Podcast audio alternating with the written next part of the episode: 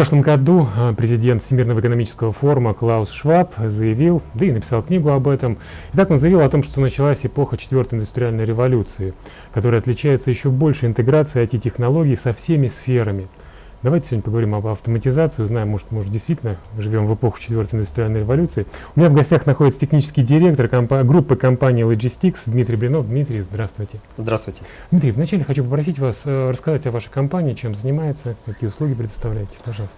Мы занимаемся автоматизацией в самой широкой, так сказать, вот ее сфере определений. Это автоматизация логистики, автоматизация операций. И стараемся помимо этого еще привлекать сопутствующие партнерские технологии, как робототехнику, машинное обучение и так далее. У нас есть свой достаточно объемный отдел R&D, который постоянно занимается исследованиями. У нас есть большой круг партнеров, с которыми мы работаем. Но вот в целом это наша деятельность. Давайте пример рассмотрим. Приведите, пожалуйста, кейс. Можете рассказать какой-нибудь из ваших? Вот какую проблему вы решили и как? Кейсы, ну, это основная наша деятельность, это внедрение, разработка и внедрение систем класса WMS, Warehouse Management System. Мы разрабатываем, внедряем систему управления для самых разнообразных складов, больших распределительных центров, ну и имеем довольно большое количество клиентов по этому направлению, то есть это порядка 170 проектов завершенных, даже больше уже, наверное, за 200. Вот. Опять же, самые разные объекты, маленькие, большие, какие-нибудь там 1000 квадратных метров или там 20 000 квадратных метров. А клиенты где территориально? В России? Да, это Россия, Белоруссия, это Казахстан, Узбекистан, ну, ближайшие зарубежья наши. Ну, допустим, возьмем, не знаю, средний склад размера в Подмосковье. Вот мне как клиенту к чему нужно быть готовым, каким затратам, срокам, если я хочу автоматизировать его? Ну, я понимаю, что детали отсутствуют в моем вопросе, но тем не менее. Ну, вы знаете, очень по-разному. Здесь первый вопрос, надо ли вообще его автоматизировать. Ага, то есть вы приходите и… Конечно, потому что, ну, не каждому, да, даже, наверное, никому не хочется иметь недовольного клиента, который заплатил за автоматизацию и ничего не получил. Есть склады, которые, допустим, там работают буквально под управлением, ну, под управлением я так глобально говорю, но тем не менее, там, 5-6 человек. То есть это люди, каждый из которых, в общем, там, на своем участке выполняет какие-то функции, они хорошо коммуницируют, и на этом этапе внедрять систему, если они полностью справляются со своими обязанностями, и деятельность не подразумевает работу с большой номенклатурой и так далее, то есть, ну, в новый сотрудник вовлекаясь, он адаптируется не там месяцами, а там сколько-то дней или часов, то, в общем, отсюда автоматизация, она может вообще ничего не дать. Если же мы говорим о растущей компании, которая имеет большое количество номенклатурных позиций, есть компании, у которых их там несколько сотен тысяч, например, 300 000, вот, уже человек, он с большим трудом справляется с поиском товаров, да, на складе, с выполнением там операций в нужной последовательности и так далее. И вот на этом этапе как раз для того, чтобы получить соответствующий эффект, чтобы, во-первых, дать возможность людям быстрее адаптироваться, чтобы не зависеть от конкретных носителей знаний, и для того, чтобы повысить эффективность, внедряется система управления складом. Я правильно понимаю, Дмитрий, то есть если количество позиций больше сотни тысяч, да, то тогда… Больше даже там тысячи порой внедряется, стоит задуматься, да, об автоматизации. Да. И как это на практике выглядит? На практике приходят люди, которые проектируют процессы. На некоторых складах, помимо того, что проектируются процессы, еще и выдаются рекомендации по приобретению оборудования. Это могут быть конвейеры, различные карусели, ну, то есть то, что принято называть роботами, да, тоже в настоящее время. То есть системы из нескольких манипуляторов, например, да, состоящие. И на выходе определяется некий бюджет этой автоматизации, окупаемость она очень разная. То есть я могу вам привести примеры, когда там затраты, допустим, в 5 миллионов рублей окупались в течение там, 7 лет, да, другой пример, когда затраты в 120 миллионов рублей отбивались буквально в течение 2,5 лет. То есть очень большой диапазон. У кого-то окупаемость буквально там несколько месяцев, а то и несколько дней получается. Поэтому здесь каждый бизнес, он как-то не банально прозвучит, но уникален. У каждого есть свои особенности, их приходится всегда учитывать. Что потом происходит? Система работает, вы как-то принимаете участие в жизни, в поддержании ее? Да, работают, мы всегда держим контакт с нашими клиентами, выезжаем периодически, проводим аудиты, то есть, ну, какой-то фидбэк получаем, саппорт обеспечиваем, вот, и, естественно, развиваем продукты, развиваем линейку, и как раз вот здесь мы сейчас и перешли в несколько иную сферу. Расскажите, что, интересно. Вот, да, у нас помимо, знаете, как вот классических складов в какой-то момент появились производственные предприятия. Сначала маленькие, потом большие производственные предприятия, где там несколько сотен единиц оборудования в цехах стоят. Вот.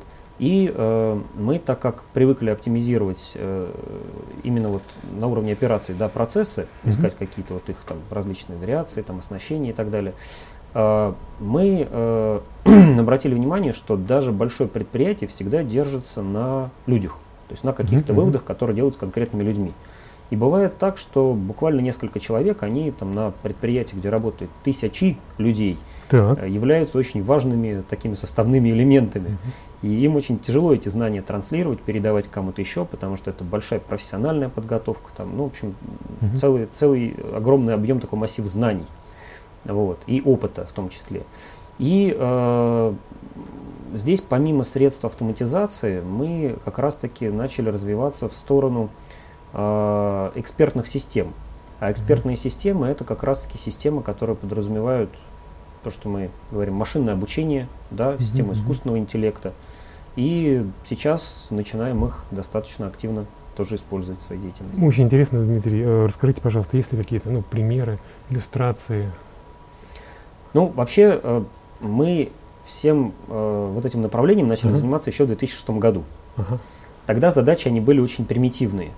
Один из заказчиков, например, к нам обратился и говорит: у меня вот есть проблема. У меня работает много грузчиков. Ну, гигантское количество грузчиков. Я их могу регулировать посменно, там, вот, набирать какие-то бригады. Но, говорит, у меня есть один незаменимый человек. Это бригадир. Вот, говорит, замените бригадира? Попробовал, да, попробовал, говорит, я заменить бригадира. Пришел новый, он не знает, в каких отношениях грузчики друг с другом находятся. Поставил каких-то двух людей, которые там друг с другом в большой ссоре находятся, они мне там какой-то товар разбили. Значит, ну, прямо у него чисто человеческий такой, да, вот фактор получается. Вот.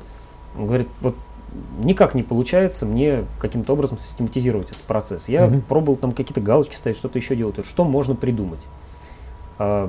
Ну, для нас тогда это была больше такая не коммерческая задача, да, а просто что-то такое новое, интересное. И мы решили, что было бы неплохо, наверное, попробовать эту задачу решить за счет как раз-таки нейросетей. Математически? Не-не-не, нейросетей. Почему? Потому что математически, ну, вроде все понятно и очевидно. А нейросети на тот момент был инструмент, который только развивался. Фреймворков в 2006 году было практически ноль.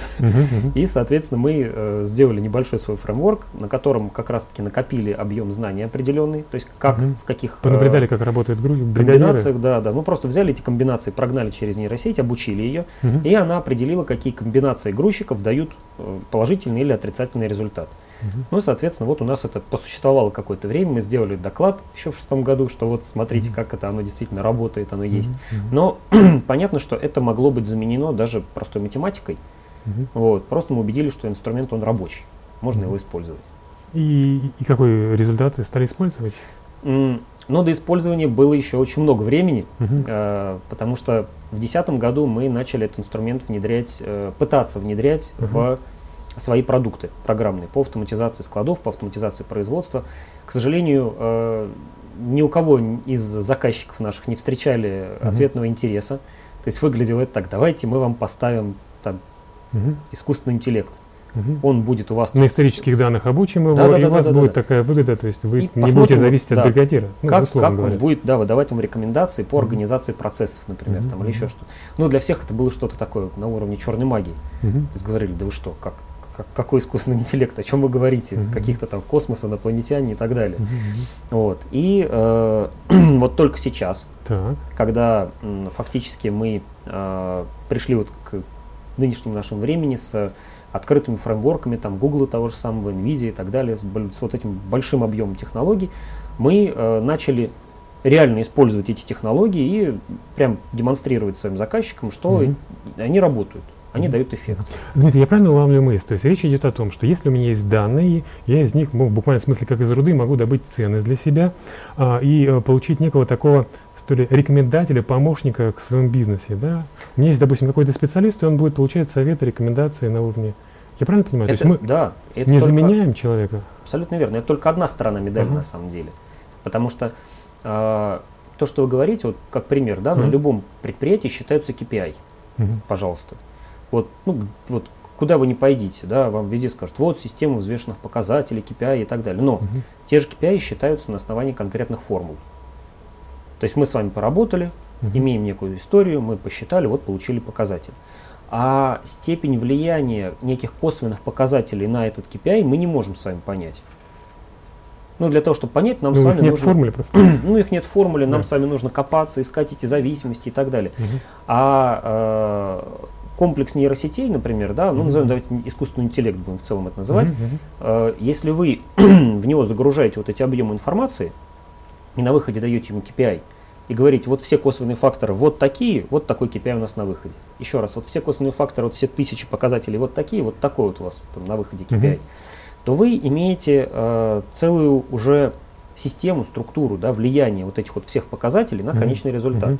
И бывает очень интересный результат, когда мы видим, что, например, какие-то конкретные люди, да, какая-то конкретная техника, будучи задействована в определенных процессах, она чуть ли там не 80% влияет на какой-либо показатель. Так. Тогда мы остальные проценты имеем возможность. Остальные, они тоже распределяются. То есть можно посмотреть степень влияния, но важно что? Если, понимаете, как пока у нас нет развитого интернета вещей, мы, например, не можем на складе сказать, что, например, вот такая-то единица техники у нас работает там, плохо, да, хуже, чем другие. И насколько хуже? Это базируется только на знаниях механика, который в ночную смену, допустим, может не работать, да? Вот. И на там, личном опыте человека, который сидит за этой техникой, да, и управляет. Ну, ТО не наступило, ну не наступило. Вроде работает и работает. Вот. А именно за счет постоянного сбора анализа таких данных можно получать, соответственно, в упреждающем режиме какие-то определенные рекомендации, которые впоследствии используют для выстраивания процесса. Но это только, я говорю, одна сторона медали. Это то, что можно получить из там, отчетных подсистем аналитики и так далее. Давайте вот небольшую черту подведем и еще раз четко вывод сделаем. Итак, вы говорите о том, что мы можем найти закономерности между показателями процесса и KPI, да? Да. И значит, оптимизировать нашу систему. Во-первых, выявить, что влияет на KPI. Абсолютно верно. Не только прямые, но и косвенные показатели. Вот это вот очень важно. Хорошо, это раз. Что еще, какие выводы мы можем сделать? Ну и выводы можем сделать такие, что это работает. Оно есть, оно работает, это можно использовать. Это то, что можно использовать уже сегодня и сейчас. Итак, упомянули искусственный интеллект. Давайте дадим, вот как вы понимаете это понятие, потому что у всех по-разному происходит. Вопрос такой достаточно сложный. Вы приходите ко мне как клиенту и говорите, я вам, Геннадий, искусственный интеллект, сейчас хочу на базе его предложить решение, и будет у вас искусственный интеллект — это экспертная система, по большому счету. То есть, когда мы с вами не знаем, на основании какой формулы, какой строгой закономерности у нас что-то происходит, мы имеем возможность насытить эту экспертную систему данными, большим объемом информации с фиксацией результата, да, и понять реально как причинно-следственную связь между вот входящими данными и конечным результатом. То есть искусственный интеллект на самом деле это очень мощный инструмент, если его оснащать еще и дополнительно какими-то сигналами датчиков, например, информация там, со станков, с оборудования и так далее, то он способен обрабатывать огромные объемы информации, особенно с учетом нынешнего развития технологий. Это даже не за счет, ну там, вот, пожалуйста, как пример, не за счет центрального процессора, а за счет GPU, да, даже происходит, то есть, вот, в примере с NVIDIA, с той же самой. Вот. И на выходе вы можете как раз-таки выявить эту самую закономерность. То есть одно дело это посадить человека или людей, которые будут анализировать, да, своим мозгом смотреть, думать, что-то записывать. А другое дело это сделать это полностью автоматически при помощи вот такого механизма. Дмитрий, ну давайте вот так вот честно. В жизни не бывает так, что было все бесплатно, да? За что-то я должен буду заплатить. Ну, понятно, да, что окупить затраты, расходы. А какие еще подводные камни есть? Если мы берем, вот решать задачу, беремся решать с помощью, ну, не знаю, машинного обучения, нейронных сетей. Ну, к чему я должен быть готов? Подводных камней масса. Рассказывайте. Вот.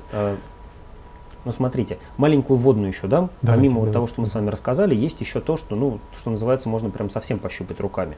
Например, это система классификации образов. Мы, например, для вот своих заказчиков одну из таких вот демонстраций делаем. Это на телефон ставится приложение, которое отправляет на сервер. Мы, допустим, фотографируем коробку, да, отправляем на сервер, ну, там, в течение какого-то прям нескольких миллисекунд принимает решение и говорит, это коробка мятая, или она не мятая, или насколько она мятая. На 10%, 15%, ну, 20% качество и так можно контролировать, да? Вот. Да, то есть это как элемент там, системы контроля качества в том числе может быть.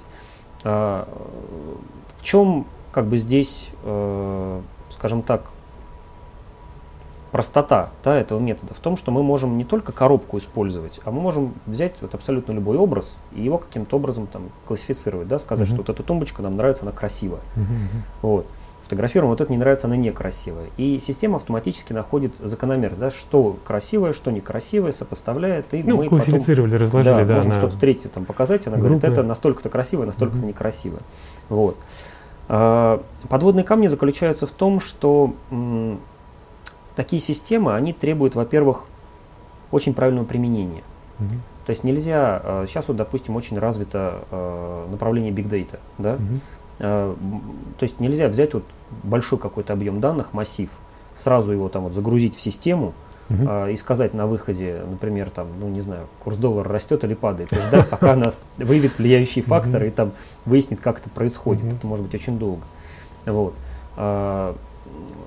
Нужно выбирать правильные задачи. Постановка задачи. Конечно, да. Знаете, как вот была интересная статистика, что 80-е годы тратили 20% времени на постановку задачи, 80% на реализацию. А сейчас все наоборот. То есть технология, она настолько шагнула вперед, что мы тратим 80% времени на постановку задачи, 20% на ее реализацию. И тут вы можете помочь поставить задачу? Конечно, безусловно. То есть здесь очень важно выбрать правильное направление. То есть опять же, вот есть какие-то определенные участки, где развит человеческий труд. Мы можем получать изображение, например, с камер, да, классифицировать действия людей, говорить, вот он работает там по технологии, не по технологии. Мне кажется, что он как-то не очень там скоординированно движется, значит, наверное, надо его проверить, там, отправить на алкогольное опьянение там, или еще что-то. И, конечно, с одной стороны, вроде бы кажется, что вот возьми, поставь это все.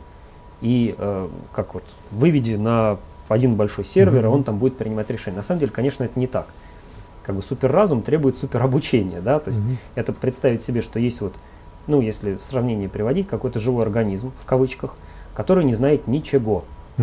И вот ему надо рассказать, что такое хорошо, что такое плохо, и конкретно объяснить вот какие-то сценарии. И самое сейчас сложное, это как раз-таки это самое обучение. Сейчас, на мой взгляд, та сфера, которая в будущем будет очень активно развиваться, это, назовем это, провайдингом знаний. Провайдингом как раз-таки этой экспертизы, накопленного опыта. Потому что именно возможность насытить искусственный интеллект большим объемом структурированной информации, правильно, так сказать, разложенной по полочкам, да, в нужном ракурсе, и содержать его в таком вот актуальном виде, да, постоянно выдавая новые данные, это очень трудоемко, это очень ресурсоемко. И это доступно, ну, большим корпорациям, допустим, да. Вот, поэтому тот же Google, мы с вами смотрим, как они там выдают приложение, там, нарисуйте лошадку, то все. С одной стороны, мы говорим, о, какое там интересное приложение, какой инструмент, там, как здорово там поиграться. С другой стороны, мы понимаем, что они накапливают эту информацию, аккумулируют эти знания, которые потом впоследствии тоже смогут использовать. И точно так же через, я думаю, что лет 5-7 мы с вами будем говорить не о там искусственном интеллекте, локально используемом, да, а о больших таких мощных сегментов этого искусственного интеллекта, которые будут иметь большой объем информации ассоциированной и использовать ее как раз-таки в целях там промышленных, да, то есть там по анализу там, допустим, эффективности производства, выстраиванию процессов этого производства, складской, да, логистики, то же самое, транспортной логистики и так далее, целые направления.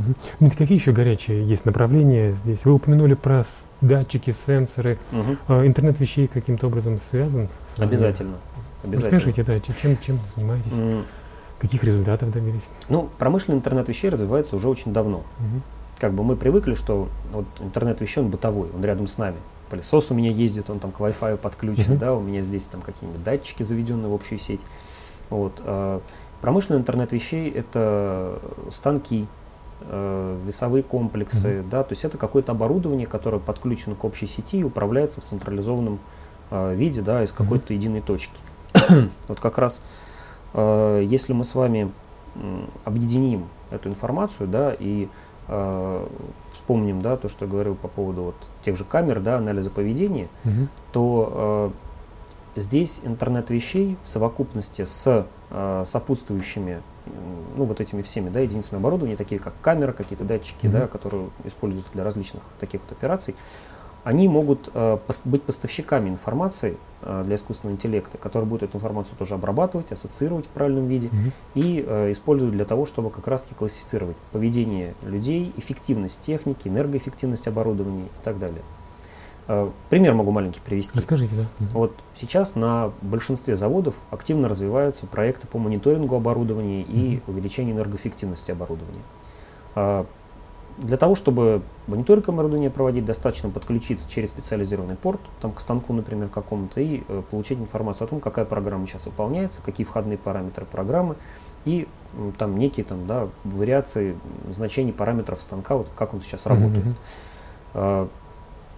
Дальше, вот что с этим делать, да, по большому счету, вот мы получили в одном месте весь этот большой объем информации. Ну, попытаться оптимизировать, чтобы энергии меньше тратить. Вот, это один момент, да.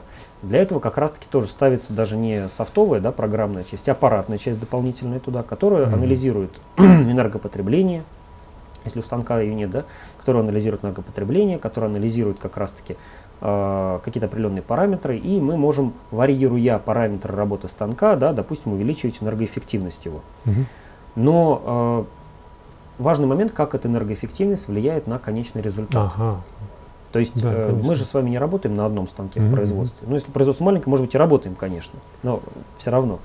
И вот тут вот очень важно как раз-таки весь процесс представить в едином, таком централизованном, сквозном виде.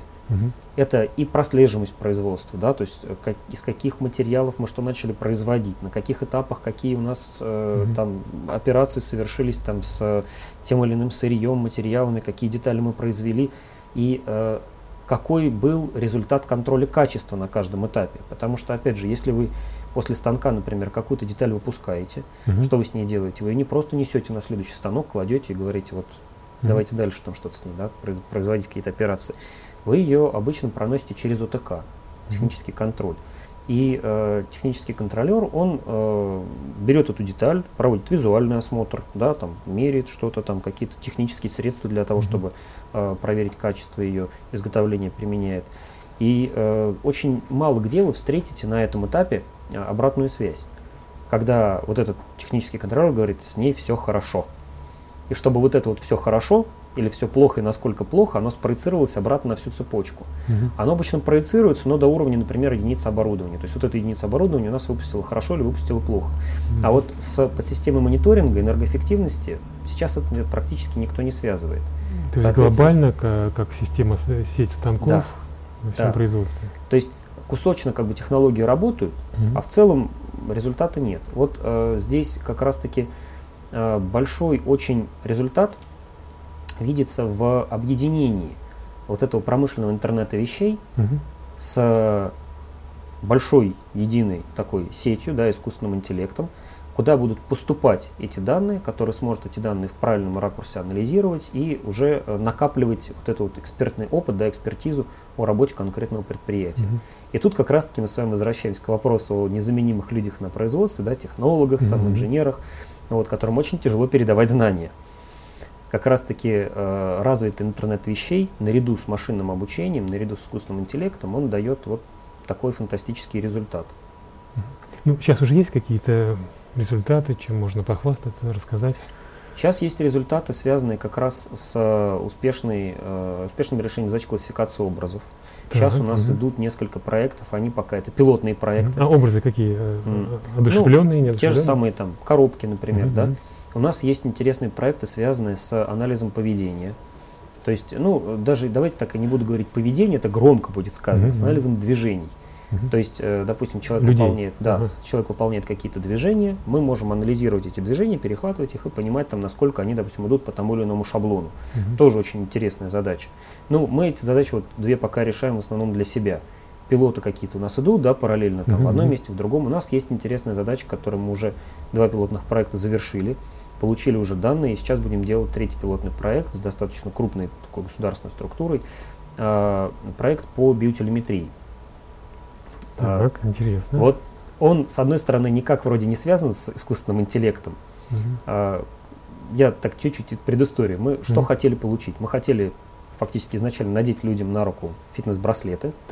И так как мы имеем возможность управлять операциями, то есть говорить человеку, иди вот сюда, возьми вот там такую коробку, например, теперь с ней иди вот сюда, вот и так далее, мы могли связать частоту сердечных сокращений с текущими операциями, выполняемыми человеком. То есть ходит ли он, с грузом он ходит, да, там пустой ли. Вот. И потом поняли, что у всех людей абсолютно разный пульс. Покоя и движения.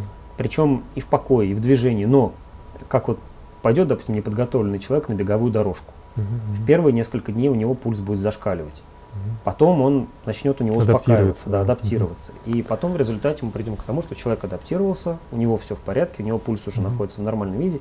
И когда мы начали анализировать все вот эти вот зависимости, их оказалось так много, что проще даже вот элементарно на техническом уровне оказалось все это просто загрузить в комплекс нейросетевой, да, ну, грубо назовем, опять же, в искусственный интеллект некий, и оттуда получать конечный результат.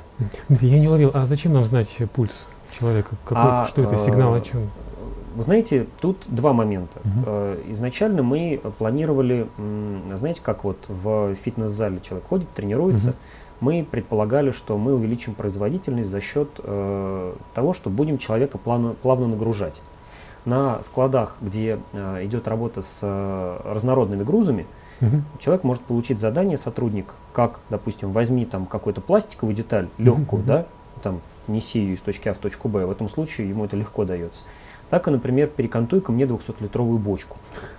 И понимаете, когда сотрудник, с чего все пошло? У одного из наших заказчиков мы видели картину, когда день начинается, и бригадир выходит и говорит, так, сегодня ты и ты кантуете бочки, ты и ты на пластик, ты и ты там отправляют на мелкоштучку. Вот, и получается очень интересный результат, да, что люди, которые кантуют бочки, они перекантовали их какое-то количество и просто выдохлись. Они после этого очень долго восстанавливаются. И, ну, скажем, работать им довольно трудно. Мы для начала попробовали чередовать задачи чисто в таком математическом, да, режиме, алгоритмическом, лучше сказать. То есть, ну, на какое-то количество заданий тяжелых, какое-то количество простых. Дает свой эффект. Но среди этих людей были те, кто очень хорошо подготовлен, в хорошей физической форме, который говорит, мне все равно. Я вам эти бочки хоть целый день кантовать буду. Тут мы поняли, что нужно еще дополнительно. Более какой-то тонкий инструмент классификации рабочих для выполнения заданий. И пошли в этом направлении. В результате мы получили прирост производительности примерно 10% вот на исполнении пилотных проектов. А в перспективе, когда мы консультировались с... У нас были консультации с врачами, с тренерами. Вот, они, конечно, говорят о том, что в перспективе можно повысить производительность на 30-40%. Ну, то есть, понятно, здесь мы просто тренируем человека. То есть, он пришел неподготовленный, например, мы ему дали простые задачи, потом сложнее, и он тем самым физическую форму свою улучшает, может работать быстрее, производительнее, качественнее и так далее. И как-то следующий шаг вам будет пойти в фитнес-центр. Я хожу. Я имею в виду предложить им решение. То есть вы ходите просто так, у нас есть искусственный интеллект, который за вами понаблюдает и скажет, как вам, какую нагрузку, как ее распределить. Кстати, да, вот тут вы очень правильно на это обратили внимание, потому что вот вообще медтех, да, и, ну, они связаны, да, как бы вот фитнес-центр, да, вот эти вот физические нагрузки, медицинские технологии. Они как раз-таки достаточно хорошо могут быть охвачены при помощи системы искусственного интеллекта. Это факт. Итак, биотехнология на этом заканчивается? Биотелеметрия? Да, биотелеметрия, да. Ну, в принципе, да. Это вот то, что пробовали, то, что получилось, то, что мы смогли применить. Вот. Также есть у нас работающие совершенно проекты с оценкой воздействующих факторов, когда мы берем отчетную подсистему и говорим, что хотим, как я вот рассказывал, понять, насколько у нас вот такие косвенные факторы могут влиять на вот такой вот конкретный результат. Вот, тоже система у нас может это делать, анализировать, показывать результаты. Тоже получается достаточно хороший инструментарий, но для знающего человека. Потому что понятно, что если я скажу, что я хочу понять, как у меня, допустим, влияет, не знаю, там, товарноситель, да, там, какой поддон используется на результат отгрузки, то вряд ли я получу сколь-либо там вменяемые результаты, да, вот за счет такого анализа. Дмитрий, одна из тревог, которая сегодня активно так обсуждается, это то, что специальности среднего уровня будут вымываться за счет автоматизации. Вот вы с этим прогнозом согласны, не согласны? Обязательно. Произойдет, да? Ну, безусловно, конечно. И что делать в такой ситуации? Будет... Да, это, знаете, катастрофического-то ничего не будет происходить. То есть сейчас, вот, допустим, приходишь куда-нибудь на склад, да, до сих пор встречаешь предприятие, где работает человек, там, допустим, сотрудник, какая-то бабушка, которая в 60-х еще пришла на работу, она помнит, где какая деталька лежит из всего там огромного номенклатурного ряда, да, там, который у них имеется. И ясно, что с одной стороны они, конечно, за нее держатся и говорят, она такая молодец, она нам помогает, но с другой стороны они понимают, что возраст уже достаточно серьезный, а никто больше этого не знает. Ну куда, в амбарные книги это записывать? Нужно автоматизировать склад, например. Да? Точно так же и здесь. Если человек выполняет какую-то работу, которая может быть автоматизирована, это может быть, ну, как вы знаете, тоже была новость, что тут сократили юристов, тут сократили там операторов, которые ведут телефонные переговоры. Но давайте не забывать, что в любой профессии есть тот или иной уровень, скажем так, как это выразиться, и профессионализма, да, и нагрузки. Цикл жизни. Ну да, скорее так можно сказать. Потому что тот же юрист, например, это может быть как юрист, который занимается перекладыванием бумажек где-нибудь, да, вот, так и человек, который действительно анализирует, действительно находится внутри бизнеса и разрабатывает сложнейшие договора с клиентами. Здесь как раз то, что касается творческой работы, работы человека на уровне его интеллекта, оно никуда не уйдет. Заменить можно достаточно такие простые, ну, не побоюсь сказать, нудные, да, повторяющиеся да, методичные какие-то действия. Вот. Как, например, разговор с клиентом там, в колл-центре оператором. Ну, вот мне, например, все равно, я звоню в колл-центр, если я разговариваю с оператором, он мне не может сказать ничего, кроме сценария, который у него перед глазами висит на доске. Ну, почему не поговорить с роботом вместо этого? Вот. Ну, я бы тут больше подумал, наверное, пусть это прозвучит немножко там пафосно даже, о некой там высшей миссии человека, да, то есть все-таки, наверное, мы должны развиваться, и если у нас есть такие возможности развивать свою творческую составляющую, развивать свой интеллект, ну, значит, надо в этом направлении идти. Дмитрий, если не секрет, вот что вас вдохновляет в работе? Вот каждый день вы приходите, занимаетесь проектами, и в чем кайф-то отлично для вас? Вы знаете, очень приятно видеть какой-то результат. То есть одно дело, когда ты что-то там придумываешь, да, на уровне вот архитектуры, потому что, по сути, вот архитектуру решения именно я прорабатываю, да, то есть что мы будем использовать, как и где. А другое дело, когда ты получаешь готовый результат, а когда этот готовый результат, он еще и пользу приносит, то, конечно, ну, это огромное удовольствие наблюдать, что действительно вот эта вся сложная штука, да, которую планировали, делали, там, проектировали, она работает, приносит пользу, и действительно люди говорят, да, вот смотрите, помогает, очень хорошо. Отлично. Дмитрий, и в завершении программы буду признателен несколько слов о том, к чему нам готовиться, что нас ждет в плане искусственного интеллекта, в плане автоматизации.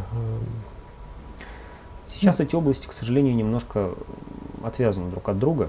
Вот. И если вы посмотрите на то, как, например, ведущие поставщики программного обеспечения работают с инструментами машинного обучения, искусственного интеллекта, то это можно описать, наверное, только почти никак. Вот. Казалось бы, все по этому делу. Да, поэтому я думаю, что слияние это рано или поздно произойдет. К чему готовиться? Готовиться к появлению совершенно нового уровня экспертных систем.